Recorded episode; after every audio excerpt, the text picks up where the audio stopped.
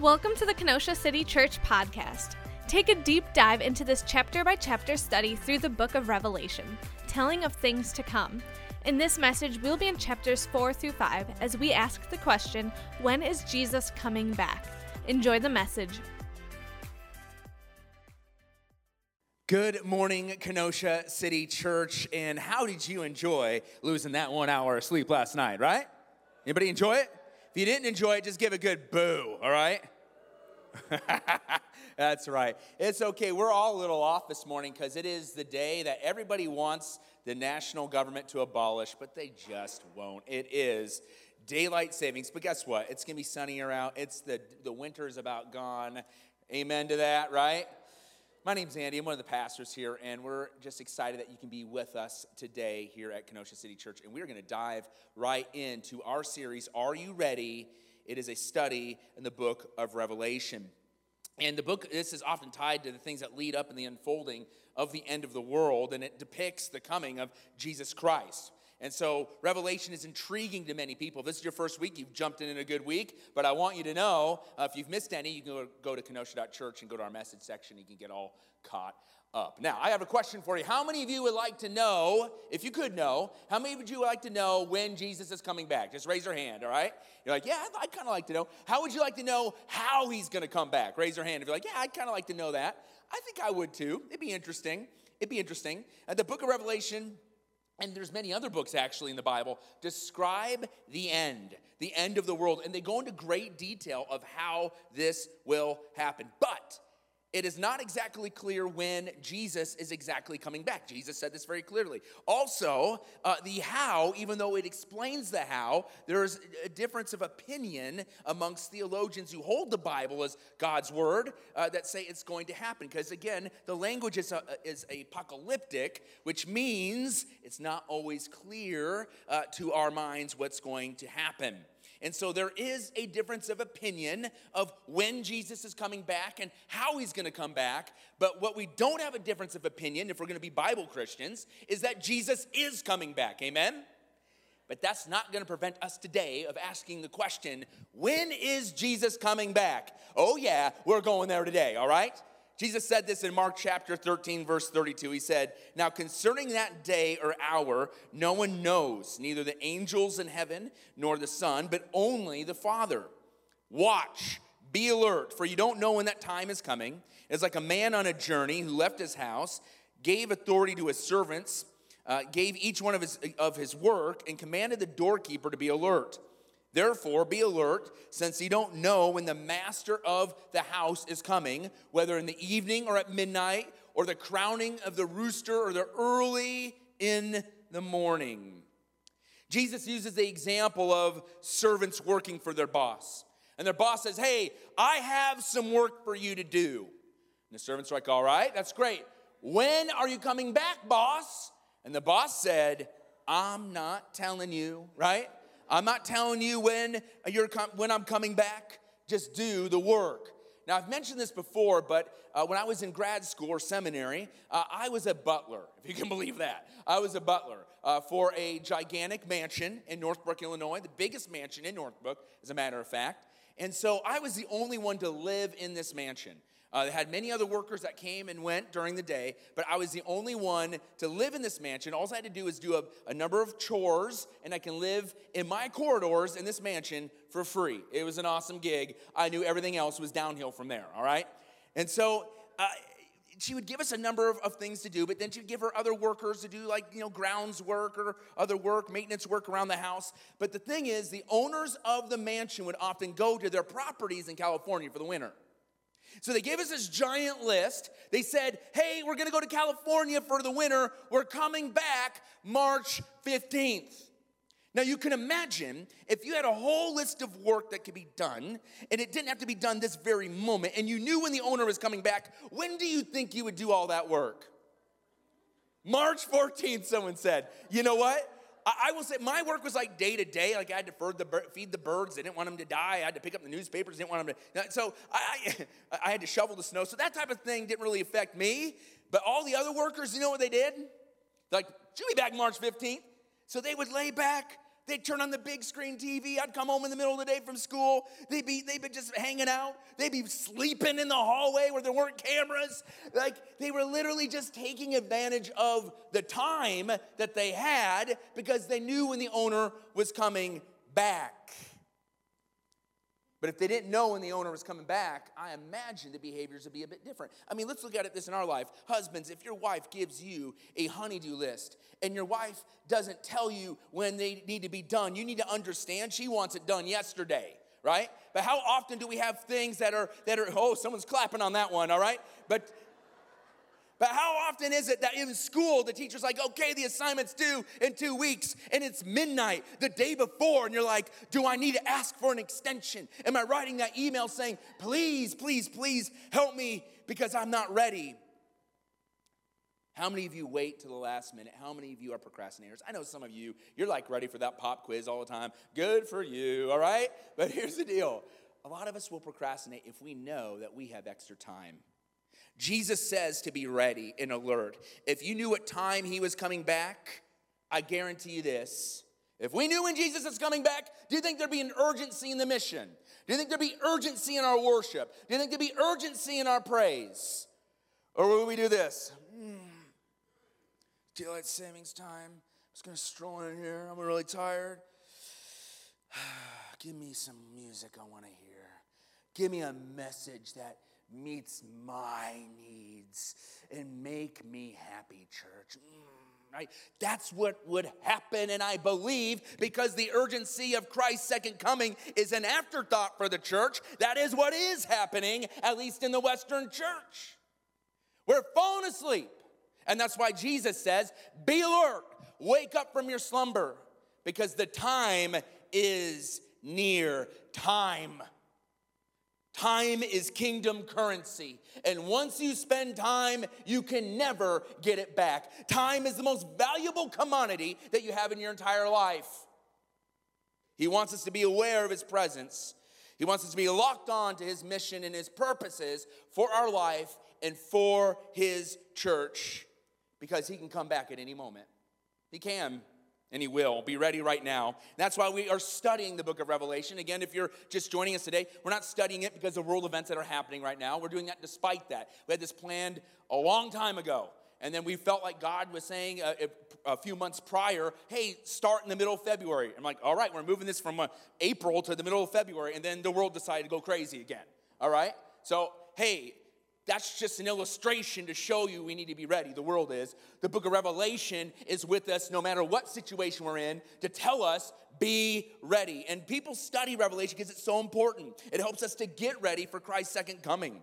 And many sermons have been spoken about this. You can Google uh, messages on Revelation. You can get books on Revelation. You can take online courses on Revelation. You can go to conferences on Revelation. And oftentimes, these things spend the majority of the time asking the questions of when and how Jesus will come back. Those are the ones that make a lot of the money, right? When they sell all their books, it's like, we're gonna tell you when Jesus is gonna come back. When is it gonna end? Is it gonna be 2024? Is it 2032? Uh, is it the year 3000? When will it occur? How will it occur? Will there be earthquakes? Will there be wars? Will Russia swoop down? Will Iran do something? We know where there'll be bombs. Like, people just love this stuff and they eat it up. But that's not the primary reason of why we study the book of Revelation. Matthew 24, 7 to 8 says this Nation will rise against nation and kingdom against kingdom. There will be famines and earthquakes in various places. But all these things are the beginning of birth pains. Now, we will talk about today when I think Christ will come back. Now, it's not exactly the way, I'm not going to give you ever a date, all right? I'm never going to say he's coming on this date. That would be disobedience. But I'm going to tell you why I believe his second coming is closer than ever.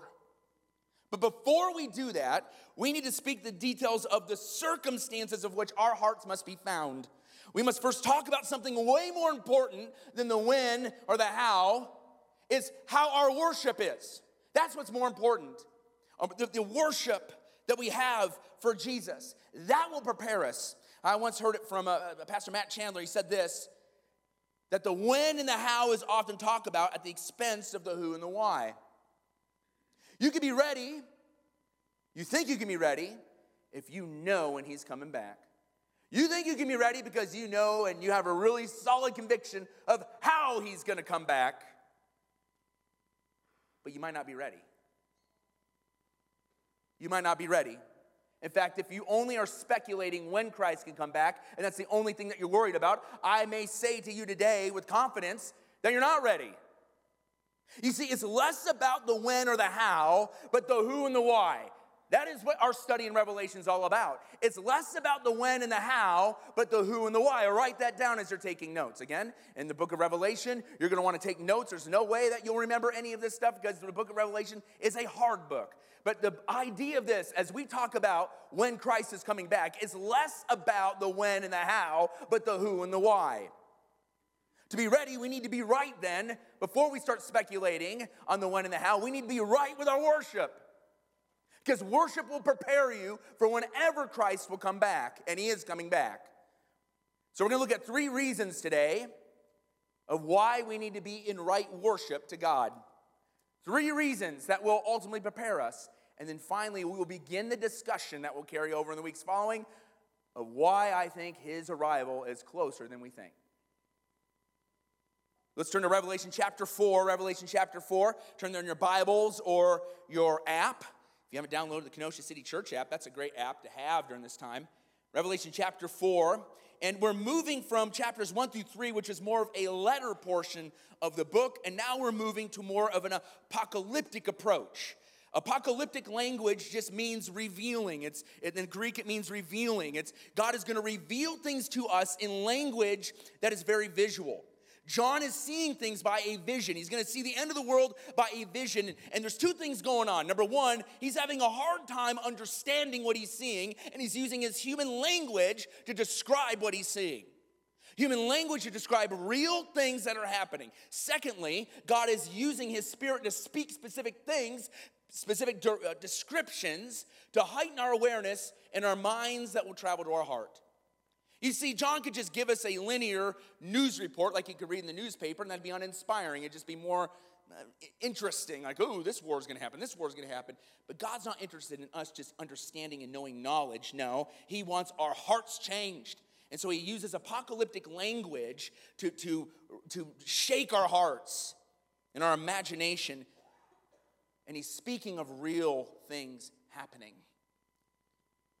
Now, often apocalyptic language can confuse people, and even people have built really weird theologies off really weird interpretations of apocalyptic language. I love what Alistair Begg has to say about this. He says, The plain things are the main things, and the main things are the plain things. Let's say that again.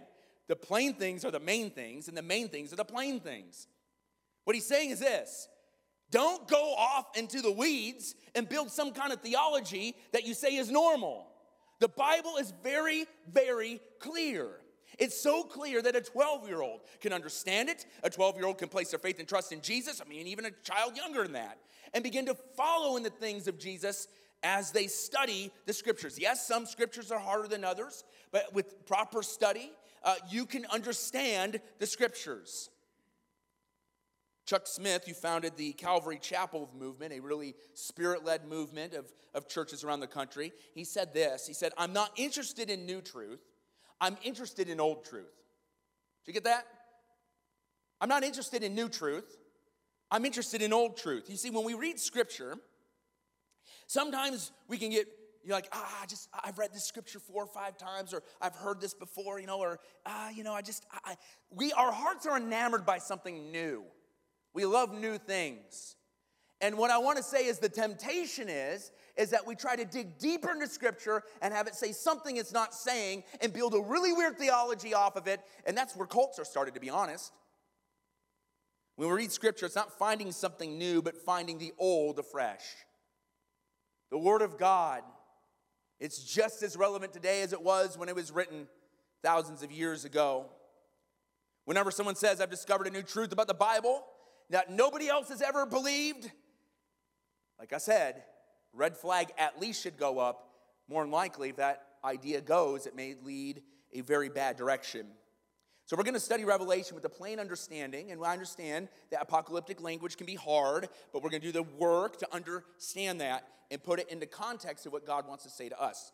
So it's less about the when or the how, but the who and the why. And we will understand uh, where we need to be through proper worship.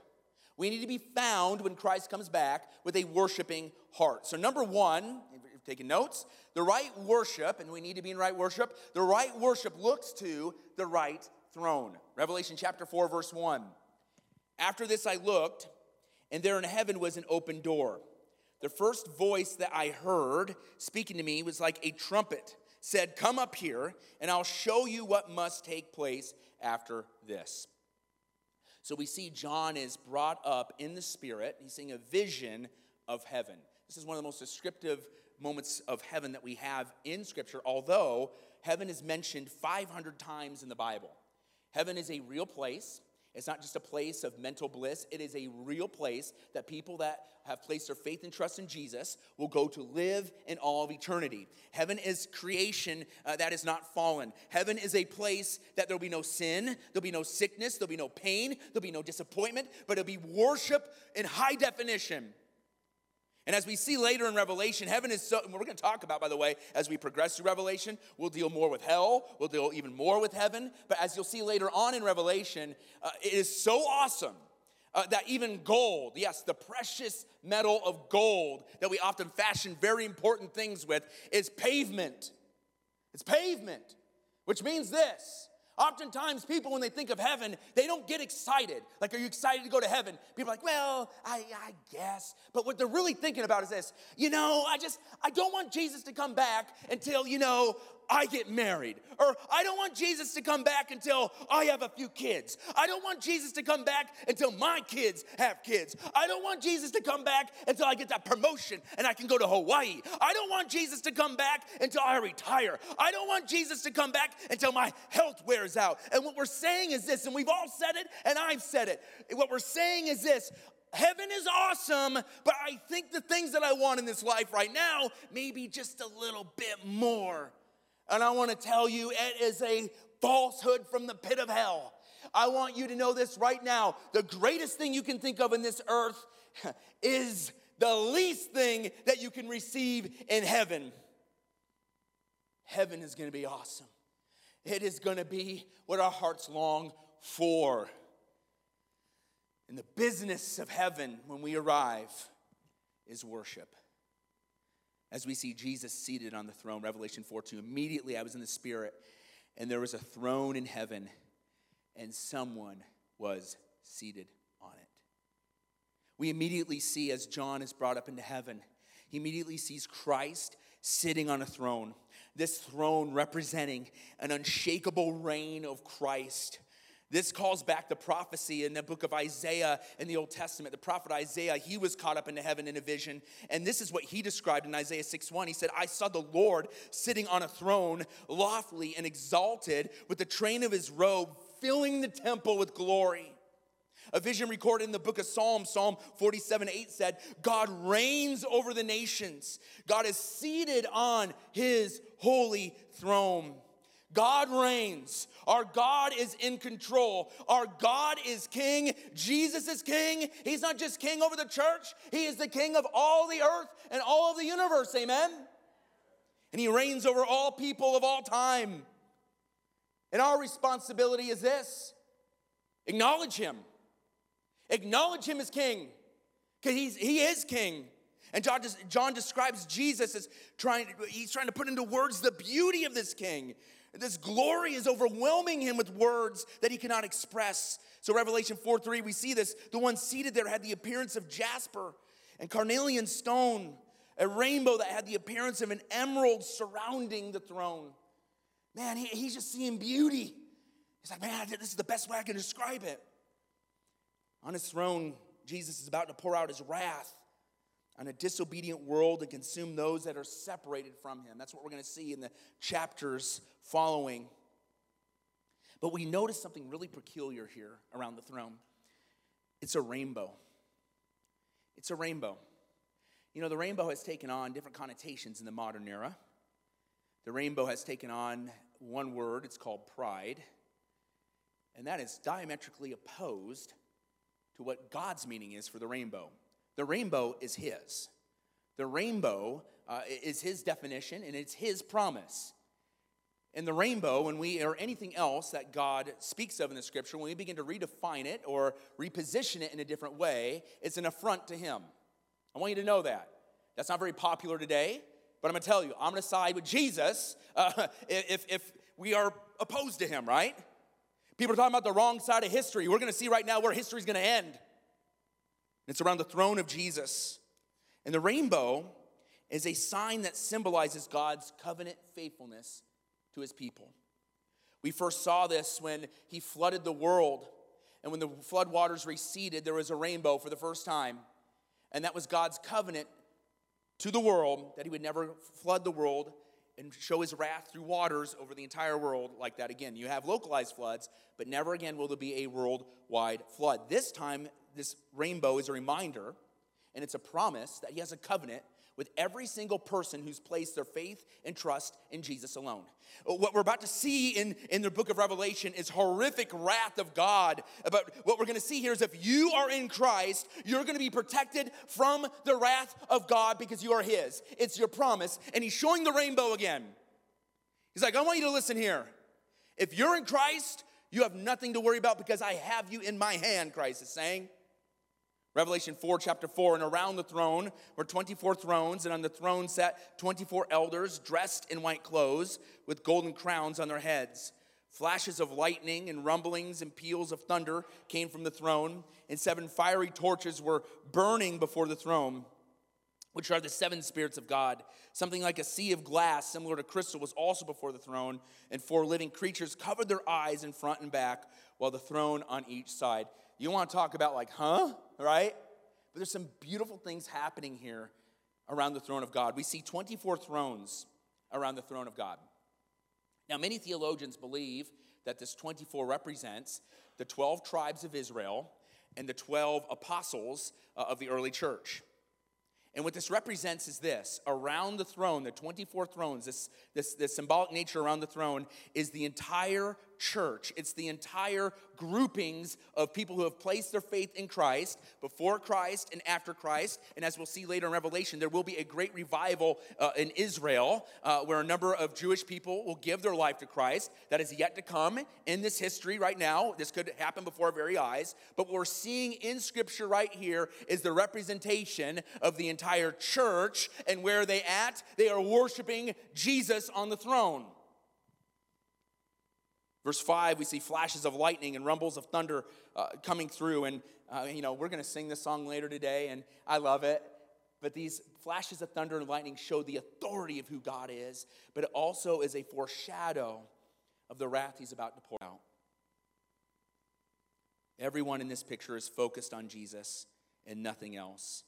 And when Jesus Christ comes back to this earth, we're told in Philippians chapter 2 that every knee will bow and every tongue will confess. Not one person will be able to stand and say, I'm not gonna bow before you, God. Listen, here's the problem. When Jesus Christ comes back to this earth and every knee shall bow and tongue confess, listen, if you have not bowed your knee to Jesus, if you have not placed your faith and trust in Jesus, by that moment, it's too late.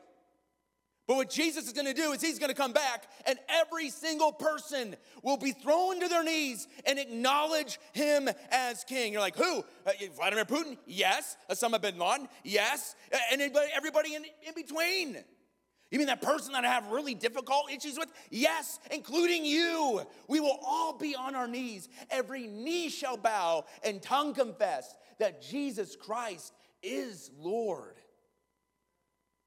Worship, it's directed on this one throne and one throne only, the risen Savior, Jesus Christ. But let's, let's just, just get real here. It's easy to say, Sunday school answer, you know, who's on the throne? Jesus, right? But how often, maybe even right now, do you want to be on the throne? Let's demonstrate. Some of us, we, uh, oh, look at that. Some of us, we want to, I'm, I'm coming back, don't worry. Some of us, we want to be our own king or queen, right? So I have a crown here, scepter. So this is what we're going to do. This is the throne, if you don't understand that, right? This is a crown. And this is a scepter. And what we say is this Jesus, I know you're king. Jesus, I'm going to sing your songs. Jesus, I'm going to join your Bible study. Jesus, I'm going to look super spiritual and I'm going to smile at the people I want to smile. But in my heart, of the things I don't want to give up, I'm going to sit on the throne. I'm going to let you know that you're king when I want you to be king. Because I'm going to tell you, there's areas of my heart, there's areas in my life I'm, I'm just not ready to give up to you. Do you want to know what, Jesus? I know I shouldn't be saying this, but my heart is saying this. But there's moments I want to be king and I will be king. This looks really silly, doesn't it?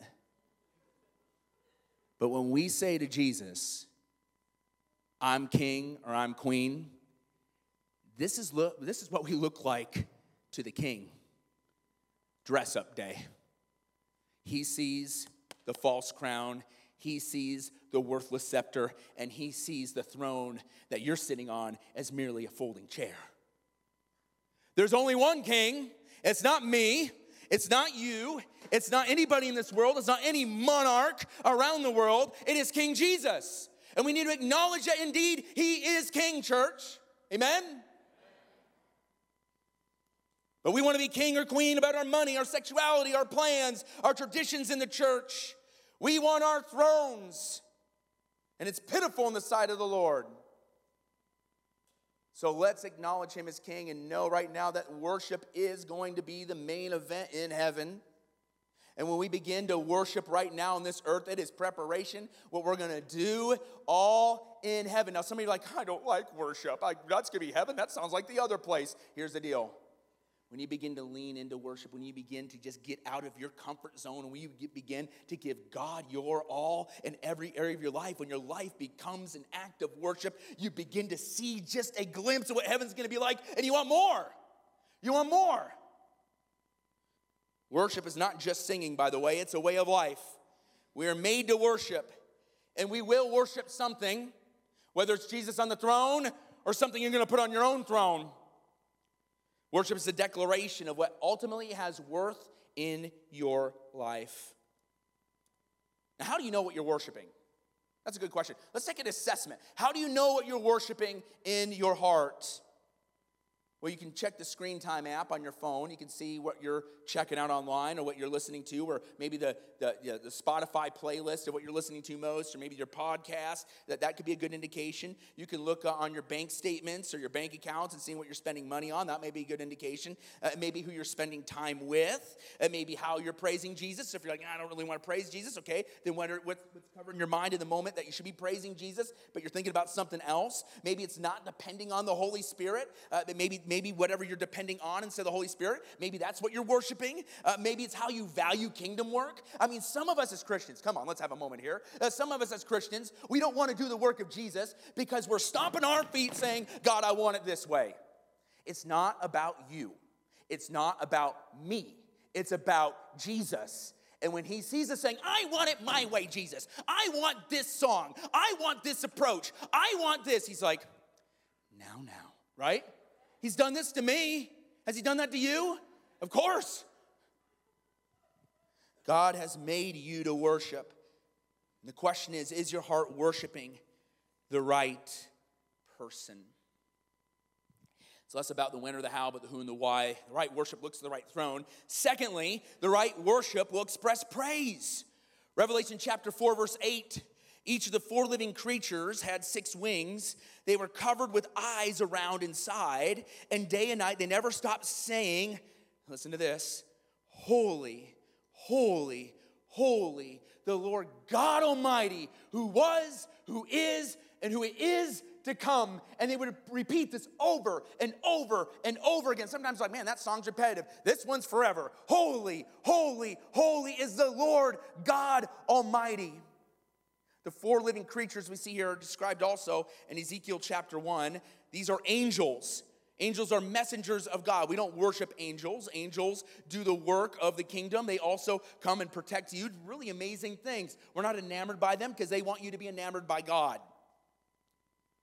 But we see here in Ezekiel chapter 1 a very similar picture, and we see that these type of angels are specifically an exalted order of angels called cherubim. Cherubim angels, this exalted order of angels, specifically, their job is just to worship all the time. And in this scene in heaven, these angels, along with the church, the 24 thrones, their sight is set on Jesus, crying out praise day and night Holy, holy, holy is the Lord God Almighty.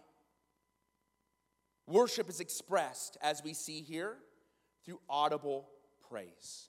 Right? Worship is expressed in praise, through audible praise. Now, someone may say, Well, I like to praise quietly, right? Sometimes we come into church and you know, I just I know there's some people that sing and do this. I just want to I just I just want to praise quietly. Listen, there may be moments that God brings you to that, where you are contemplative. But it's like, well, but we're doing a song, a celebration, and it's like, Jesus, you're great, and you're just like, like this. Like, unless there's a moment, and listen, we don't judge here, but unless there's a moment uh, going on in your heart, that's not a contemplative song. That's a song of celebration. It's a song that lifts up voices. It's a song that if we were all just like, mm, like this, and we're like, celebration, like, what's gone on in here? We're not celebrating, right? Praise is, audible, praise is audible, praise is lifted up. And it's meant to be done together.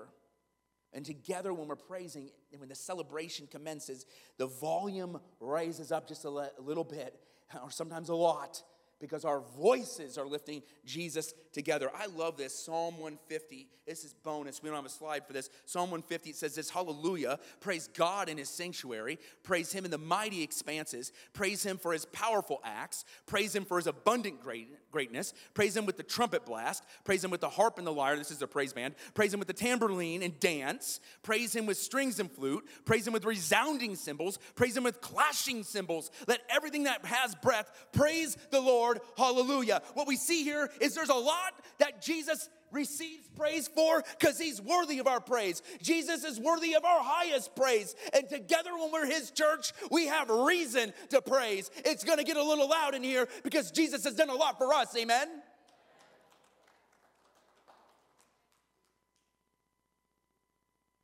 Praise is audible. It's using our voice. It can get emotional, physical movements and the overflow of the filling of the Holy Spirit, pointed exclusively at the throne of God. Now, make no mistake, I'm not telling you to look like someone else. I'm not telling you, like, this is worship. No, when we praise, it evokes a response in us. And it may look different depending on the person. You get that? I'm not about to tell you right now, praise must look like this or whatever, because that's a new legalism. Where the Spirit of the Lord is, you know what that happens? There's freedom. And when there's freedom, you get to express praise and, and, and just complete genuine heart before the Lord. When Elias was little, he would do drawings every day. Now, Elias, uh, when he was young, he had a speech delay, so he said very few words to the age of three. So he was really quiet, man, he was so cute. But one day he drew a picture, and I was typing on my laptop, probably doing a message. And he got done with a masterpiece. He just seen a train. This is his picture. And he came up to me. Remember, he can't really talk yet. And he just did this. And I kept typing. Didn't know he was there. And he just waited and waited. And then finally I noticed, and my heart just melted because I realized what he was doing. He had been making pictures for months. But what he really wanted was the praise from his father. And I'm like, oh, Elias, that is amazing. And you should just see his smile was so big. Again, he couldn't talk, so his smile just got so big. I'm like, that is amazing, amazing picture. Oh, Joe, do more. Show me more. That is so good. Can I hang this up? He was so excited. But you know what I could have done? He could have held this up. I could have looked at it and looked down and start typing again. I could have been praising in my heart. I could have been really happy thought, oh, that's really cool. Good job, right? Mm, right? That's great. I could have praised in my heart, but that's not the transaction that praise comes alive with. The transaction is giving the praise and people receiving the praise. When we praise Jesus, yes, He knows praise is going on in our hearts, but He loves it when we audibly give Him praise. He doesn't need our praise. Jesus isn't lacking anything, He doesn't need anything. He loves it when we praise Him. And so we want to give him praise so that he may receive our praise audibly, emotionally. Uh, you get that? Worship is the main event of heaven. God loves to receive our praise. He stands there not in need of it, but he stands there ready to receive it from you and I. We see Jesus receiving the praise in heaven Holy, holy, holy. It's a declaration Holy, holy, holy. Lord God Almighty. It is a declaration, this praise, as they say over and over and over again. It is a declaration that He goes before us and that He is sovereign. It's a declaration that our God reigns. It's a declaration that you're in charge. It's a declaration that when we worship before God, He's to fight our battles. I don't know what you bring into this room this morning. Maybe it's your marriage. Maybe it's your job. Maybe it's your finances. Maybe it's your kids. Maybe it's depression. Maybe it's anxiety. Maybe it's that thing you've been asking God for and it just doesn't seem to be coming. And I want you to know he goes before you, He fights before you. And our fight isn't our fist, isn't words that destroy other people. Our words of battle is praise. Praise. That's how we fight our battles. When we praise Jesus, it's surrendering our own ways and expectations to his trust and sovereignty. Did you know that's why we raise our hands? Why we feel compelled to do that? You know, if you were held up in a robbery, what would you do? You put up your hands, right? Surrender. When we're not being held up in a robbery, we're giving what wasn't supposed to be our burdens. And God, you are sovereign and you are in control and you are worthy of our highest praise. Third, when we praise, the right worship will prepare you, prepares you for when He arrives. John has the mindset as he sees worship. You know, he, he didn't, I think it's really interesting. John just didn't go straight up to heaven. And, and Jesus like, okay, John, all right, so I brought you up to heaven here. What do you think? Yeah, pretty good, right? So anyway, here's how the end's going to happen. This is going to happen. You know, Russia's going to come down. You know, all this stuff, and and uh, you know, but you know, you know, this year, blah blah blah blah. And so, uh, what do you think? Oh wow, that's that's really intriguing. Now, before he even gets into any of that stuff, and by the way, Russia was a joke. Okay, all right any of that stuff, he shows people worship. The right worship will prepare you for when he arrives. John, in the midst of worship, Revelation 5 1, then I saw in the right hand of the one seated on the throne a scroll with writing on both sides, sealed with seven seals. As we see the people worshiping Jesus, John sees God has a scroll in his hand, his right hand specifically. Now, in the Roman Empire, scrolls with seven seals were used as a, uh, as a deed, they were used as, uh, as an inheritance. But what we see here is that God doesn't need to inherit anything, He owns it. This is His proof of ownership of the world. He already owns it, and now through divine judgments, he is going to make it new again. But once this scroll is opened, it will begin a chain of events that will bring about the end of the world. Now, right now in 2022, I believe that God is still holding on to this scroll. I don't believe it's been opened, okay? But he, when he does open it, the end will begin. So we need to make sure that before that scroll is opened, that worship is preparing us now, that we are giving God our highest praise. That our way of life, how we think, what we do, what we do in mission, how we serve the church, how we serve our community, how we serve our, our neighbors uh, with the gospel of Jesus Christ and showing them Jesus Christ and, and leading people to become fully devoted followers of Jesus Christ must be our priority. That prepares us for worship. Now, there's signs that point to the nearness of Jesus' second coming. We see this in Matthew chapter 24, verse 4 through 8. Jesus answered, Watch out that no one deceives you, for many will come in my name, claiming, I am the Messiah, and will deceive many. You will hear wars and rumors of wars, but see to it you're not alarmed. Such things must happen, but the end is still to come. Nation will rise against nation and kingdom against kingdom, but there will be famines and earthquakes in various places. All these things are the beginning of birth pains.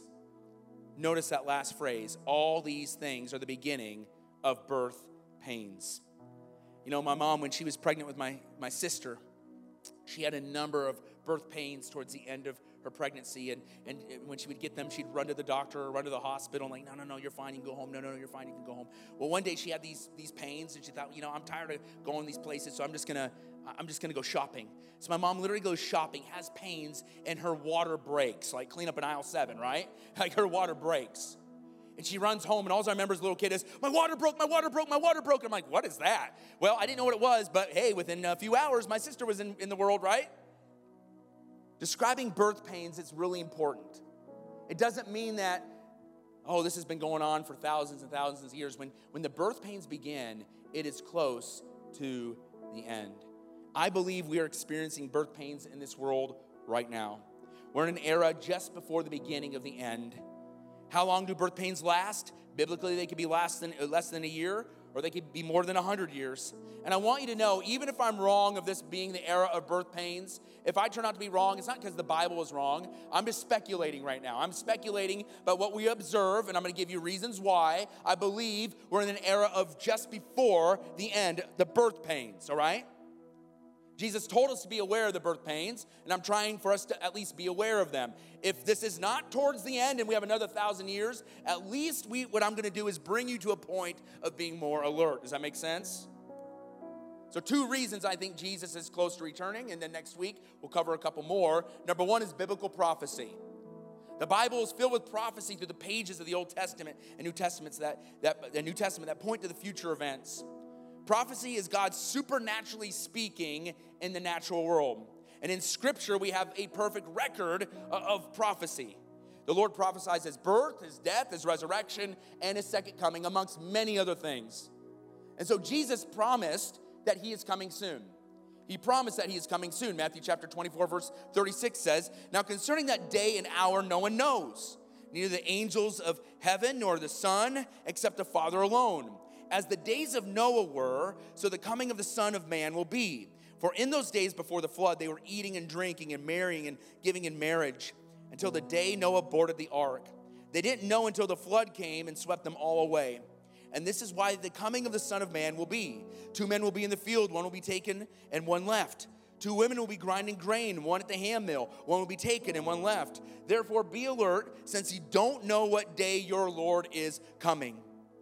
Jesus is preparing eternity, the foundations of eternity, of which you will live somewhere in heaven or hell.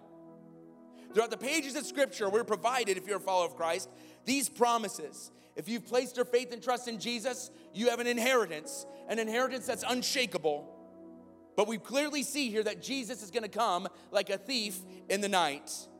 People are gonna be going about their business, and like a snap, it's gonna change. We got a little foretaste of this in 2020. We were minding our business in early March, and then on March the 11th, boom, everything changed. We're like, whoa, this is kind of crazy.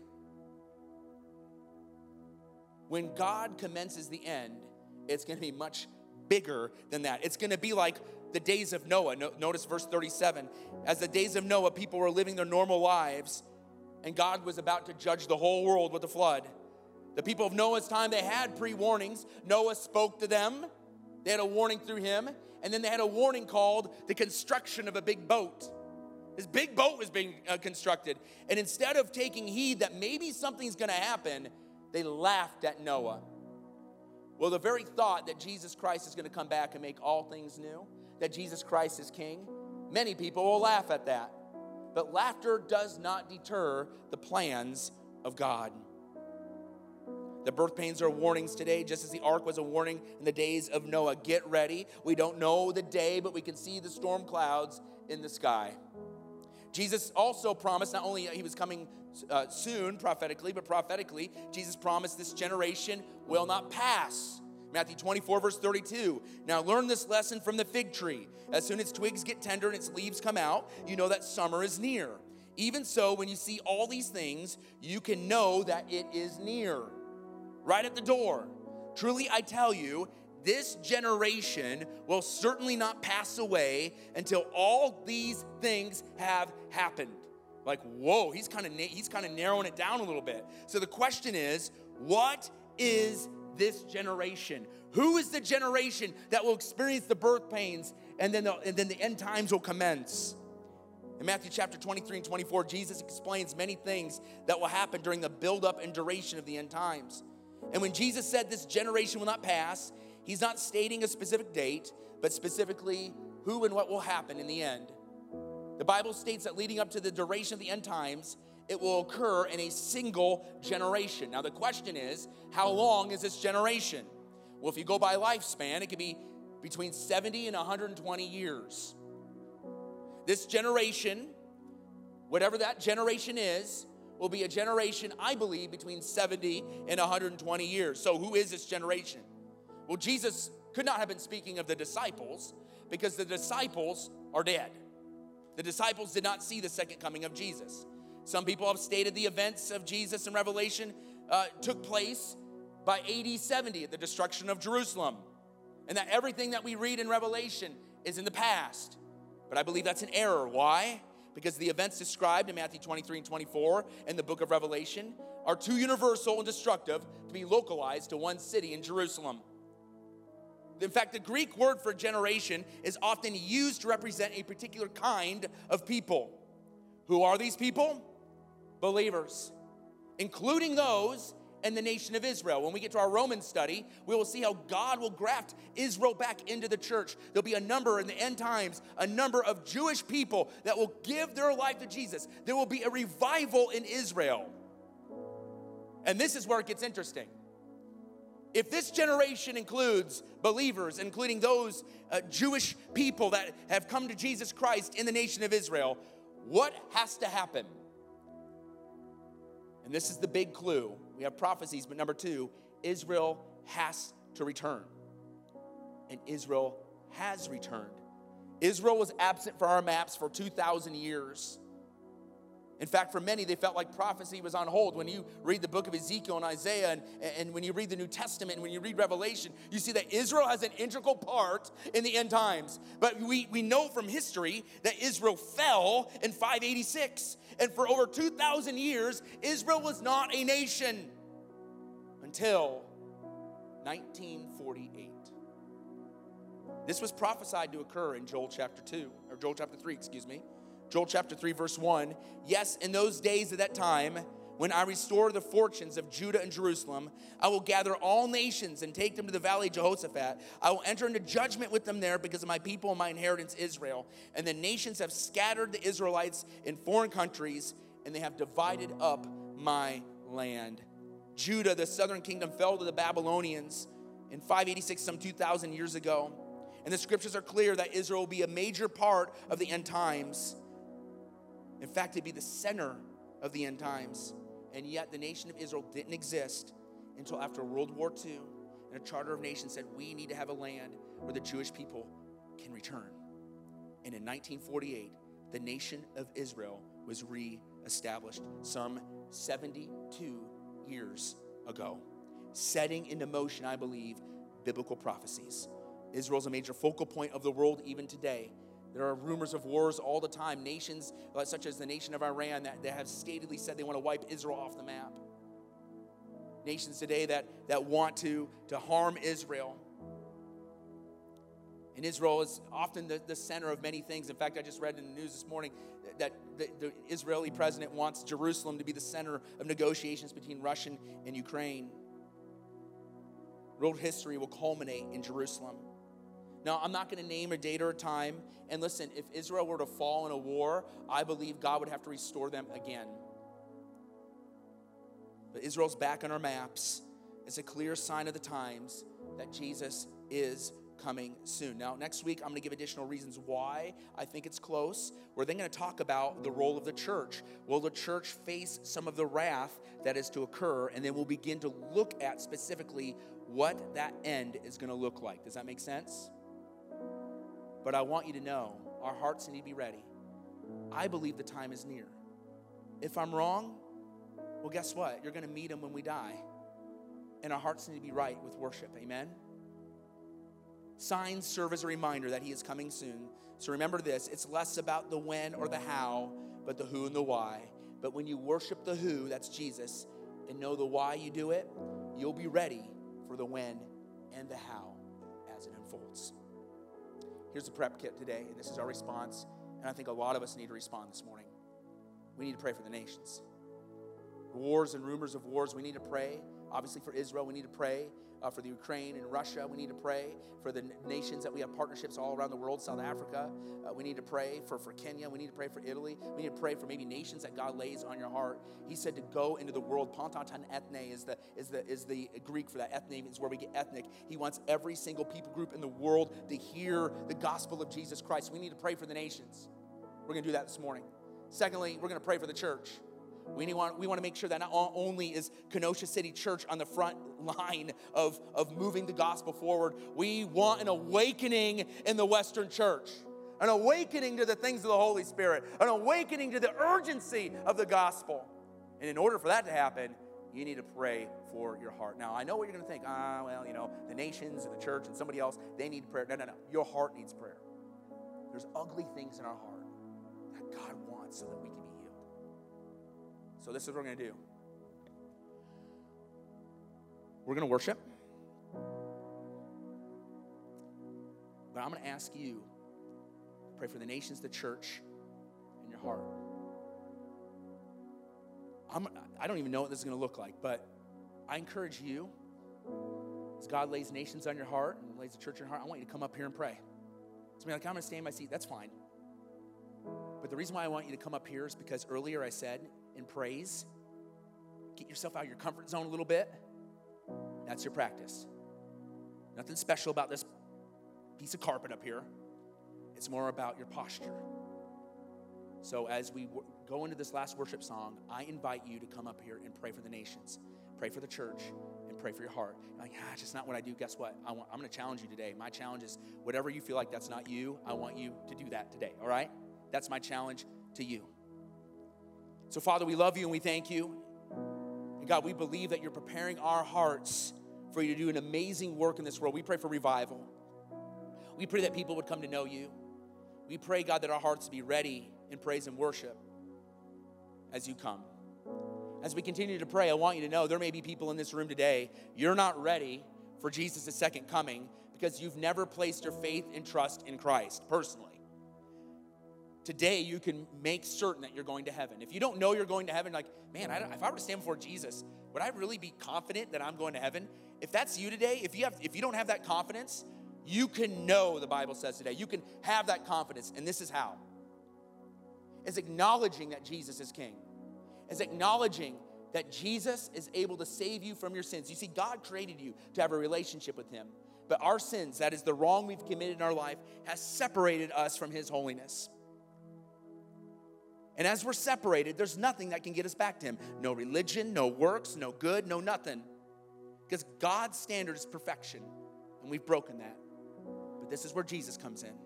Jesus Christ came 2,000 years ago to die on the cross, to bridge that gap. When he went to the cross, he took the wrath of God upon himself, and in that, he paid for every single one of your sins, past, present, and future. And our response is to receive. He did all the work, it's free. Receive receive it. You receive it by this with your mouth, whether quietly or audibly, say, Lord Jesus, I place my faith and trust in you now. Lord Jesus, I believe that you died on the cross to save me from my sins. Lord Jesus, I believe you rose from the dead. Lord Jesus, I'm trusting you now. Just tell him that. Just tell him that. Receive him. So, Father, I just pray right now for anybody in this room that needs to receive you, they would do that now. They would just say, Lord Jesus, I place my faith and trust in you alone. If that's you, with every head's bowed and eyes closed, if today you're receiving Jesus Christ as Savior, today you're making sure of it, today you're saying, Lord Jesus, I'm asking you to forgive my sins, I'm placing my faith and trust in you alone. Jesus, I'm in. Jesus, I, I, I, want your forgiveness. If that's you, every head's bowed and eyes closed, raise that hand up high. Say, yeah, that's me. I want Jesus. I want, I want him in my life. Thank you. Thank you. Anybody else? Thank you. Anybody else? Raise that hand up high. It's not raising your hand that saves you. By the way, you're just indicating what God's already doing in your heart. Awesome. Lord Jesus, now I pray for every single person in this room that we would be a person of prayer these last 10 minutes of our service. That God, that we would get out of our comfort zone. I pray you call people to the front to cry out to you to do what only you can do. I pray that lives are changed, that people will confide in, in, in people to pray over them pray you would do business in this room. In Jesus' name, amen. thanks again for listening to this week's episode.